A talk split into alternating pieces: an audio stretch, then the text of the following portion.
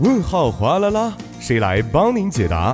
最酷帮帮团，轻轻松松全拿下。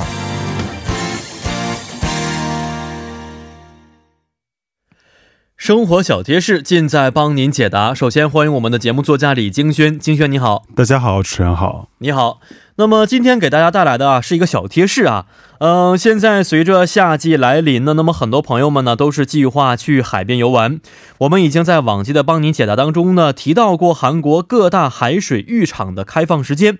呃，釜山海云台的海水浴场啊，现在已经开放了啊，而且东海的各大海水浴场呢，也都会在七月十号，啊，也就是本周明天呢正式开放。而在游玩同时呢，要注意到的安全问题也真的是非常的多啊。因此呢，我们今天呢帮您解答，为大家带来的就是玩水的时候要注意的各种事项。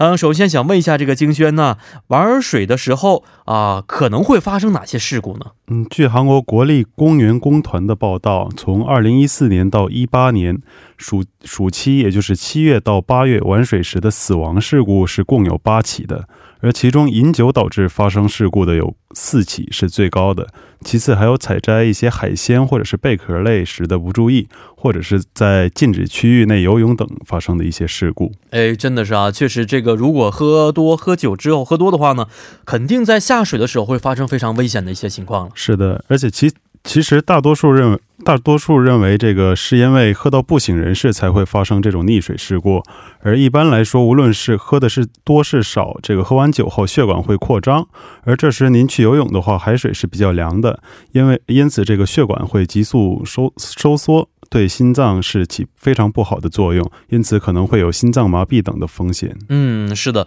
呃，这样看来的话，无论是喝多还是喝少啊，喝完酒之后呢，一定不要去游泳啊。是的，也为了健康安全的享受玩水，是千万不能喝酒的，而且也要在事先做好准备运动热热身，也要遵守基本的安全守则。嗯，是的，嗯、刚才金轩也提到了这个安全守则啊，能不能给大家介绍一下呢？嗯，除了做好热身运动，佩戴一些安全设备外，一定不要在水深比较深的地方，或者是在禁止游泳的地方游泳。而且玩水前也不能暴饮暴食。而儿童游泳的时候需要有监护人陪伴，而且如果发生嘴唇变得苍白等的症状时，一定要出来充分休息。嗯，那其实除了在海边戏水之外呀，韩国还有很多的溪水啊。呃，那么在溪水边玩水的时候，应该又注意哪些问题呢？嗯，溪水因为难以从表面上衡量这个溪水的水深，而且部分区段会有这个漩涡现象，所以在溪水玩的时候，一定要在溪水的边缘玩，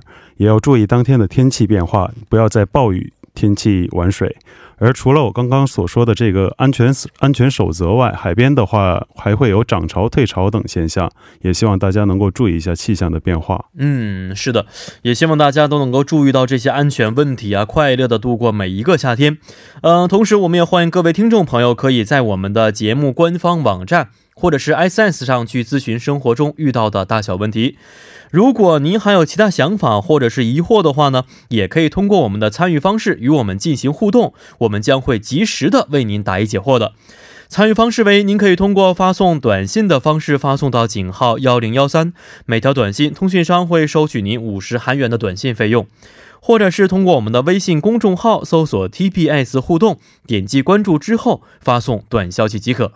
又或者可以登录我们的网页留言板，登录 tbs efm 点 s o v e r 点 kr，在网页点击幺零幺三信息港主页就可以了。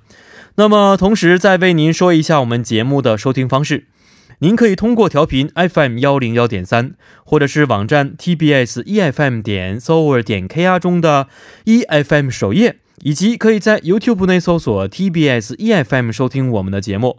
那么错过直播的朋友们呢，也可以通过网站收听我们的节目回放，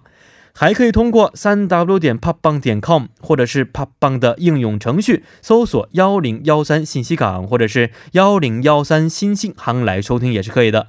那么在收听广播同时，也希望广大亲爱的听众朋友们不妨呢随手点击关注，因为幺零幺三信息港呢需要大家的点赞。